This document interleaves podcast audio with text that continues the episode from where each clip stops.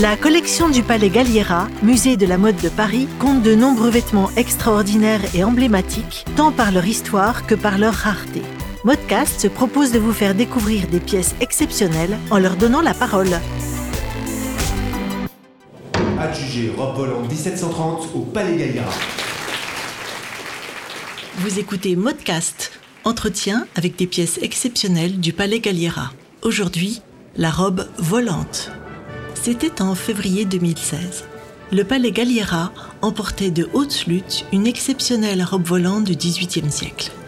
Aujourd'hui, j'ai la chance de la rencontrer. Je vais lui poser quelques questions et elle va nous raconter sa vie. Une précision avant qu'elle ne soit à mes côtés. Tous les bruits d'étoffe que vous allez entendre sont les vrais sons produits par la robe volante. Ils donnent le là de cet entretien.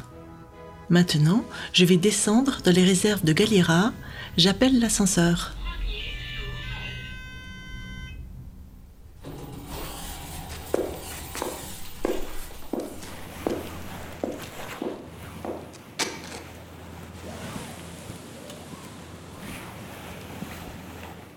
Bonjour, je suis ravie de voir que vous êtes sorti de votre réserve pour m'accorder cet entretien exceptionnel. Avant que vous me racontiez comment vous avez vu le jour, j'aimerais que vous nous expliquiez pourquoi on vous appelle robe volante. Pour commencer, il faut que vous sachiez que je vis sous un faux nom. À mon époque, on m'aurait appelé manteau ou robe de chambre. Mon époque, c'est Louis XV, le début du XVIIIe siècle. L'étiquette, la cour, je ne vous fais pas de dessin. On m'appelle ainsi parce que je suis différent du grand habit, l'habit officiel obligatoire à la cour, spécialement quand Sa Majesté le Roi est présent. Moi, je peux aller à un bal, mais vous ne m'auriez jamais rencontré à la Galerie des Glaces. Ce sont les spécialistes qui m'ont appelée robe volante, parce que ma silhouette est plus souple, plus fluide que le costume de cour, et que mes descendantes ont été fabriquées dans des tissus plus légers. Vous vivez sous un faux nom. Si vous deviez vous décrire, que diriez-vous en vrai ? Mon physique vous intéresse. Pas que, mais je veux bien que vous commenciez par cela. Je suis un objet de scandale, et le reflet de mon époque. Avant 1720, j'étais réservée à l'intimité des boudoirs quand je ne servais pas à dissimuler certains heureux événements à venir. Demandez donc à Madame de Montespan. Le roi Soleil aimait la solennité, la magnificence, mais mon temps rêve de liberté et de légèreté. Moi, je sors des boudoirs et je m'expose. Laissez-moi vous expliquer. Je suis d'abord un grand manteau avec un dos à plis qui s'évase vers le bas. Devant, une échancrure en V, profond, qui laisse voir la pièce d'estomac. La pièce d'estomac, vous savez, c'est un triangle d'étoffe qui cache le décolleté. Mes manches trois quarts sont évasées en raquettes. C'est très couru à mon époque. On en fait sortir de la dentelle, c'est du meilleur effet. Je suis plus souple et moins rigide, malgré le grand panier circulaire qu'on glisse à ma taille, que le grand habit de cour. Voilà pour la silhouette. Plus fluide, plus souple, certes, mais celle que vous habillez porte un corps à baleine, c'est-à-dire un corset et des paniers. La liberté de mouvement est réduite. Filles et garçons sont habitués au corset depuis qu'ils ont 6-8 ans. On rejette les épaules en arrière, on redresse le menton et on respire avec le ventre, pas avec les poumons. Voilà tout. Il y a des mouvements qu'on ne peut faire.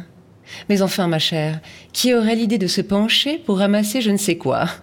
Il y a des gens pour ça. Quant au panier, quand on veut passer une porte, on se met de profil.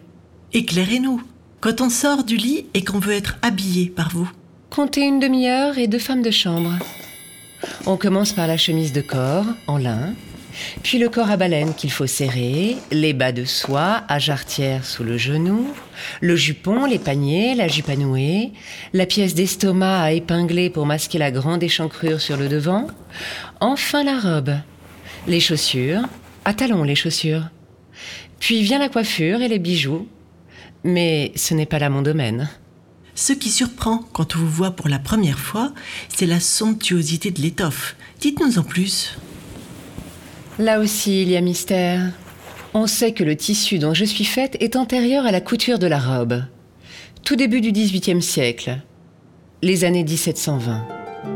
Il s'agit d'un lampas de soie lancé broché, tramé de fils d'argent, filé et ondé.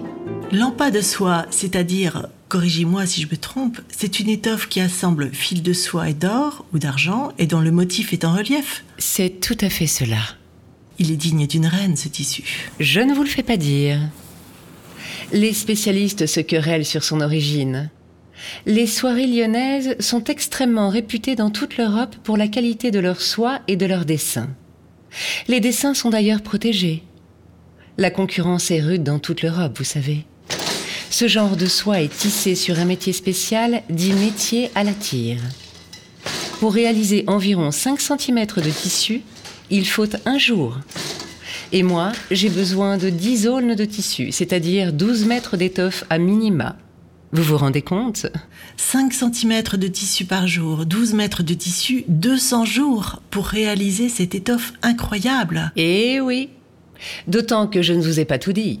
Le meilleur est à venir. La soie est tramée de fils d'argent. D'argent véritable, j'entends. Je vais vous faire rire. Mais savez-vous combien je pèse ? Je n'oserais me prononcer. Dans les 5 kilos. Vous imaginez ce que cela représente ? Vous savez bien sûr qu'au XVIIIe siècle, ce sont les mêmes métiers à tisser qui fabriquent tissus d'ameublement et tissus d'habillement. Ces tissus peuvent représenter le 2e poste de dépense dans une maison. Dans le genre de maison où je vis, bien entendu. Voulez-vous que je vous livre un autre de mes secrets ? Je vous écoute. On ne sait pas d'où vient ce tissu. France, Suisse, Turquie, Italie. Cela dit, le mari de ma propriétaire était ambassadeur de France auprès de la Sérénissime République de Venise. Tout cela m'amène à vous demander qui vous a porté. Ah, Anne-Françoise de La Chaise d'Aix. De la famille de François de Lachaise d'Aix, le célèbre confesseur de Louis XV. Il a donné son nom au cimetière du Père Lachaise à Paris, quelques siècles plus tard, je crois. C'est son frère qui a acheté les terres sur lesquelles sera construit le château de La Chaise. Ah, ce château dans le Beaujolais. Dessiné par Mansart, jardin de Le Nôtre, les deux travaillent pour le roi. Un délice. Je me souviens avoir arpenté ces allées de buis. Anne-Françoise de La Chaise d'Aix, l'heureuse dame qui me porta, se marie en 1736 avec Pierre-François de Montaigu, ambassadeur de Louis XV à Venise. Je ne me rappelle plus si je suis allée à Venise. Il me semble... Je me souviens en tout cas de fêtes en France, de concerts. Quelle rencontre avez-vous faite ? Il y avait au château un secrétaire nommé Jean-Jacques Rousseau, notamment. Vous en avez entendu parler. Madame de La Chaise avait des amies charmantes. Je me souviens qu'elle portait des robes magnifiques aussi. Moins que moi, cependant. J'ai peut-être inspiré des tableaux, notamment la déclaration d'amour de Jean-François de Troyes. Quel tableau merveilleux ! Ces 3 femmes dans un parc, vêtues chacune d'une robe volante, avec des hommes à leurs pieds. Quel délice ! Parlons couture, et plus précisément couturière, si vous voulez bien. Ah, mais je ne connais pas leur nom. C'est une corporation constituée depuis 1675. Les couturières se sont émancipées de la corporation masculine. Mais elles travaillent souvent avec leur époux. Au début, vous savez, seuls les hommes peuvent coudre les habits. Les tailleurs savent couper et coudre. Les femmes au départ n'ont pas l'expérience de ça. Donc elles plissent pour ajuster au mieux le vêtement. Et moi, j'arrive là. Robe de chambre, robe volante. Connaissez-vous les tableaux de Watteau ? Les robes y sont très amples, des plis lâchés dans le dos. Voilà. On voit là le travail des femmes. Je suis symbolique de la montée de l'histoire des femmes qui travaillent pour les femmes. Avec ses maladresses. Je ne devrais pas vous le dire, mais je ne suis pas symétrique. C'est un charme de plus. Les dessins sont incroyables, dans des coloris éclatants. On ne dirait pas qu'ils ont plus de 300 ans. Oui, il est vrai que l'argent est très vif, pas noirci du tout, même aujourd'hui. Je suis dans un état de conservation parfaite. Et de conversation aussi. Ce lampas de soie fond gros de tour jaune citron, ce sont les termes techniques de mon époque très chers, est filé et frisé de fil d'argent. Quelle merveille! Je ne me lasse pas de le caresser. La soie est d'un jaune citron qui était très prisé dans l'art de la table à mon époque. Je me souviens d'un service en porcelaine de Sèvres, magnifique, du même coloris solaire.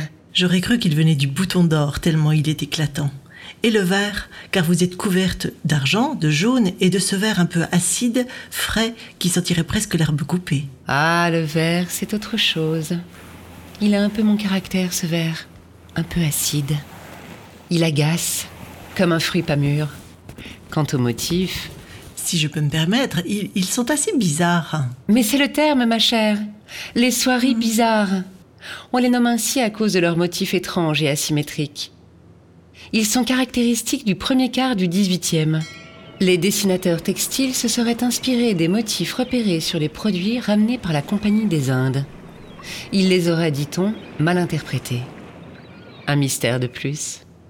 Il y a de grands arcs, des motifs végétaux, des feuilles, des fleurs. On découvre des merveilles. Oui. Tenez, là, il y a un kiosque d'inspiration chinoise. Là, des grenades, des corbeilles de fleurs. Ici, des courbes et contre-courbes de feuilles dentelées. On se promène dans ce tissu comme dans un paysage. Et j'ai également inspiré de nombreux créateurs dans les siècles futurs. Le père de la haute couture, Charles Frédéric Worth, par exemple. Et tous les créateurs jusqu'à la croix ces dernières années. Mais c'est une autre histoire. Comment êtes-vous arrivé jusqu'à nous ? J'ai traversé les siècles dans un placard. Vous savez, ce genre de robe n'est que très peu portée. Parfois une unique fois. Je ne me rappelle plus si j'ai été portée lors du mariage de Anne-Françoise, si j'étais un cadeau. Bref, une fois que la robe est portée, souvent la famille en fait don au clergé. Elle est transformée en chasuble ou autre pièce précieuse religieuse. Il est très rare d'en trouver conservée en l'état et transmise de génération en génération. C'est pourtant ce qui m'est arrivé. J'ai passé des siècles dans l'ombre d'un coffre jusqu'à ce qu'on m'amène à la lumière.